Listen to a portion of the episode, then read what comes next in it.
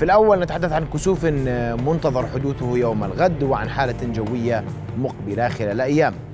ورحب مباشرة بالمدير التنفيذي في موقع طقس العرب الزميل محمد الشاكر معنا مباشرة من الرياض. مساء الخير محمد. رؤيا بودكاست. مساء النور أخي محمد. مساء الخير لجميع الإخوة المشاهدين. محمد أبدأ من الكسوف المنتظر يوم غد والنصائح الموجهة للمواطنين في التعامل مع هذه الحالة الفلكية. بالتأكيد طبعا غدا بمشيئة الله تعالى المملكة وسائر دول مناطق الجزء الآسيوي على الوجه تحديدا الوطن العربي على موعد مع حدوث لكسوف للشمس هذا الكسوف هو كسوف جزئي وليس كلي تقريبا يغطي قرص القمر قرص الشمس كما هو موضح بهذا الرسم الافتراضي بنسبة حوالي 34 في المئة من قرص الشمس. فهذا الكسوف يصنف بأنه كسوف جزئي للشمس. تقريبا بداية هذا الكسوف تقريبا عند الساعة الثانية عشرة وما بين 57 و 59 دقيقة بحسب المنطقة. بمعنى آخر عند الساعة الواحدة من بعد ظهر يوم الثلاثاء ذروة هذا الكسوف أن يصل إلى مرحلة 34% قرص القمر يغطي قرص الشمس. تقريبا عند الساعة الثانية من تقريبا قبل العصر و13 دقيقة وينتهي هذا الكسوف بشكل كامل ويغادر قرص الشمس القمر يغادر قرص الشمس تقريبا عند الساعة الثالثة وثلاث وعشرين دقيقة. هذا ما هو متوقع في الأردن. طبعا معظم المحافظات في المملكة تقريبا أوقات الكسوف بها متشابهة فرق ما بين خمسة إلى سبعة دقائق بحسب المنطقة. في بعض المناطق مثلا الكسوف يبدأ عند الساعة الواحدة وثلاث دقائق. العقبة آخر منطقة أردنية يبدأ بها الكسوف عند الساعة الواحدة وأربعة دقائق بمشيئة الله تعالى وهي آخر منطقة أيضا ينتهي تقريبا بها كسوف الشمس.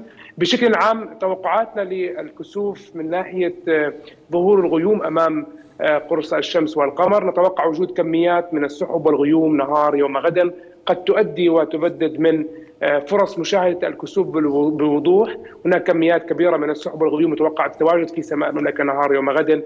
فللفلكيين ومن يحب أن يتابع هذه الظواهر الجوية قد يكون ذلك معيقا لرؤية الكسوف بشكل واضح ومستمر. هذه الغيوم قد يعني تذهب وتأتي ولكن بشكل عام كميات كبيرة متوقعة من الغيوم أبان فترة الكسوف. طبعا التنبيهات الأساسية هو ضرورة عدم النظر المباشر لأشعة الشمس خاصة مع تواجد السحب والغيوم قد يسهل ذلك من النظر إلى الشمس. هذا الأمر يعتبر خطر من الناحية الطبية على العينين وينصح دائما بلبس النظارات الخاصة للكسوف وليس أي استخدام أي أمور أخرى. مثلا كمن يقترح أحيانا بوضع أجسام أو ما شابه معيقة للشمس عند النظر عليها فهذا لا يفيد يبقى الخطر موجود.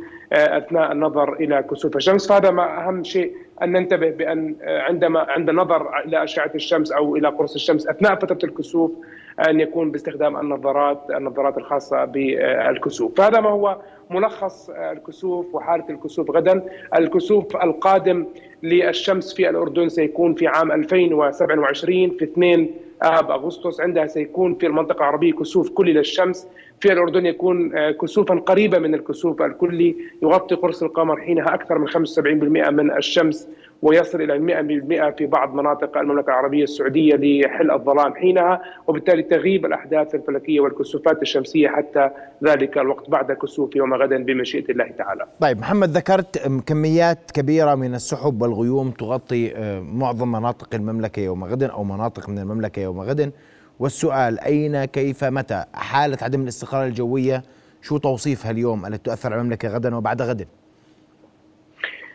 بالانتقال إلى هذا الأمر هناك حالة متوقعة من عدم الاستقرار الجوي متوقع أن تبدأ بالتأثير اعتبارا من فجر يوم الثلاثاء وتستمر معنا حتى فجر يوم الخميس حالة عدم الاستقرار الجوي المتوقع هي ناتجة عن تواجد لمنخفض جوي في طبقات الجو العليا في الأراضي المصرية.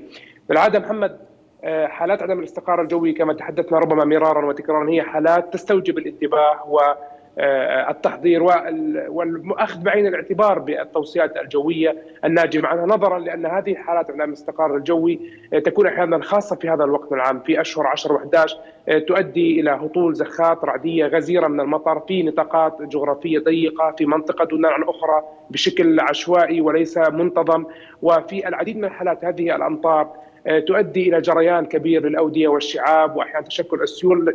شاهدنا قبل يومين هطول مطر حصل في منطقة رويشد ادى وباغت أيضا الطريق الصحراوي وغيرها من المشاهد.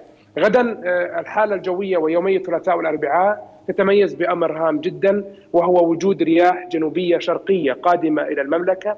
هذه الحالات الجوية عند تواجد الرياح الجنوبية الشرقية آه، تكون أخطر من تلك الحالات التي تأتي بها الرياح من الاتجاه الغربي وتكون في العادة كما شاهدنا في سنوات سابقة. آه، لدينا هنا في مركز سقط العرب وجود هذه الرياح الجنوبية الشرقية يزيد من حدة حالات عدم الاستقرار الجوي ومن مناطق آه، الهطول المطر عند حصوله. هذه طبعا سأعطي ملخص عن لما هو متوقع خلال 48 24 ساعة القادمة. سأبدأ من الآن عبر آخر صور الأقمار الاصطناعية التي تشير إلى تواجد تقريبا سحب وغيوم في شمال الأراضي المصرية لكن بداية تشكل سحب وحزم من السحب والغيوم في المناطق الجنوبية الشرقية من المملكة. هذه السحب والغيوم ستزداد كميات خلال الساعات القادمة. لتؤثر غدا كما ذكرنا على موضوع الكسوف والنظر الكسوف ومن ثم في وقت آخر ستؤدي إلى هطول الأمطار.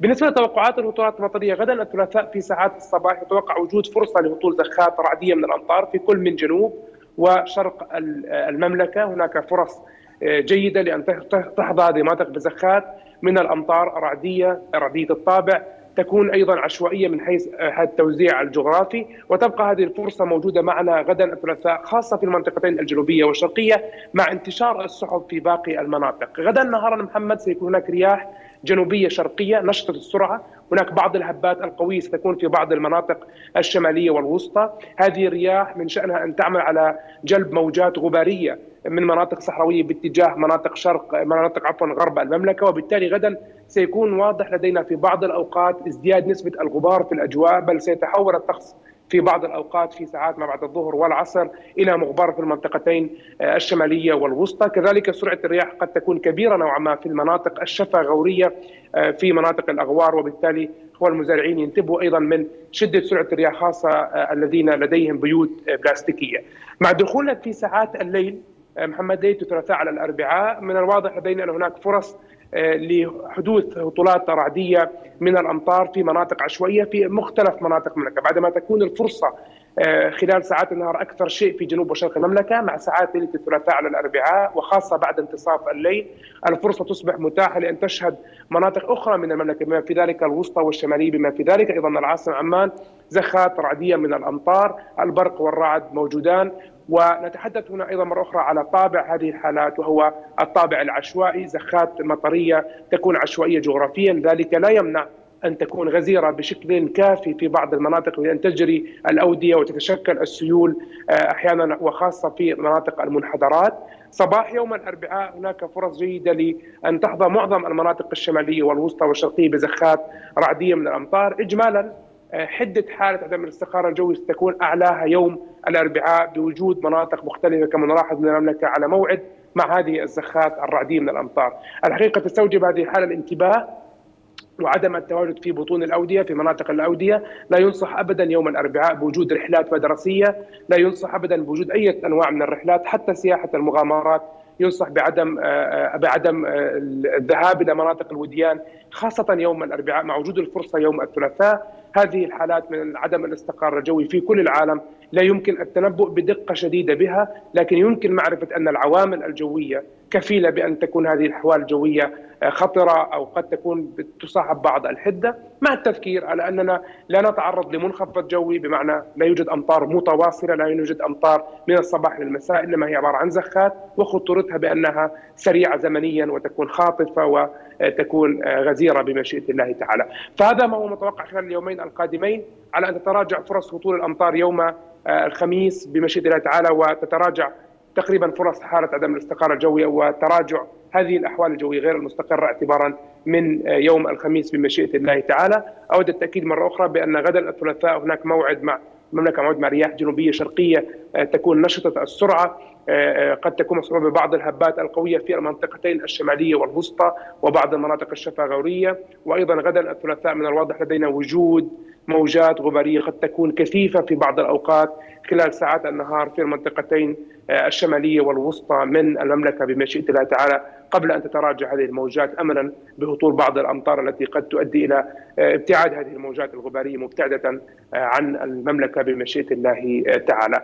كما هذا هو ملخص الأحوال الجوية درجات الحرارة الثلاثاء غدا ترتفع درجة الحرارة بسبب هذه الرياح الجنوبية الشرقية 26 درجة مئوية في ساعات النهار 17 درجة مئوية في ساعات الليل 23 يوم الأربعاء 15 في ساعات الليل و24 إلى 16 يوم الخميس مع استقرار الأجواء وعودة الأجواء الخريفية بمشيئة الله تعالى. إلى متى تبقى الأجواء مستقرة محمد؟ يعني من الواضح لدينا إن هناك استقرار سيدوم على الحالة الجوية لعدة أيام بعد هذه الحالة من عدم الاستقرار الجوي ولكن الخرائط كما ذكرت محمد لك ربما الأسبوع الماضي تذكر حكينا إنه بشكل عام هناك عدة حالات عدم استقرار جوي، الخرائط جيدة مبشرة للمزيد من الحالات المطرية، ربما تكون متباعدة لكنها آه، متواجدة على الدوام حسب آخر الخرائط الجوية بمشيئة الله تعالى. لكن هذا الاستقرار الأخير سيدوم يعني بمعنى آخر يوم من يوم الخميس. سيكون عدة أيام من الاستقرار نعم. أسبوع أقل. أسبوع هناك.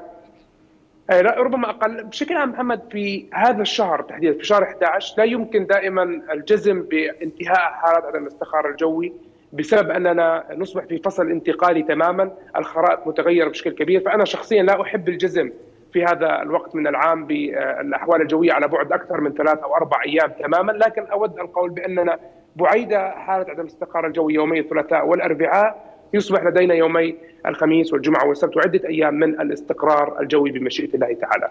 الأجواء ستعود درجات درجات الحرارة ستبقى وفق المعدل الحالي محمد؟ صحيح ستبقى تقريبا في إطار 24 إلى 26 درجة مئوية يعني أجواء خريفية في ساعات النهار تميل البرودة في ساعات الليل عندما نتحدث عن 15 إلى 16 درجة مئوية تكون يكون الطقس نوعا ما ابرد من ذلك في بعض المرتفعات الجبلية العالية الجنوبية وبعض مناطق السهول. نعم. محمد الشاكر المدير التنفيذي لموقع طقس العرب أشكرك كل الشكر كنت معنا مباشرة. من الرياض ترجعوا بالسلام إن شاء الله محمد. رؤيا بودكاست.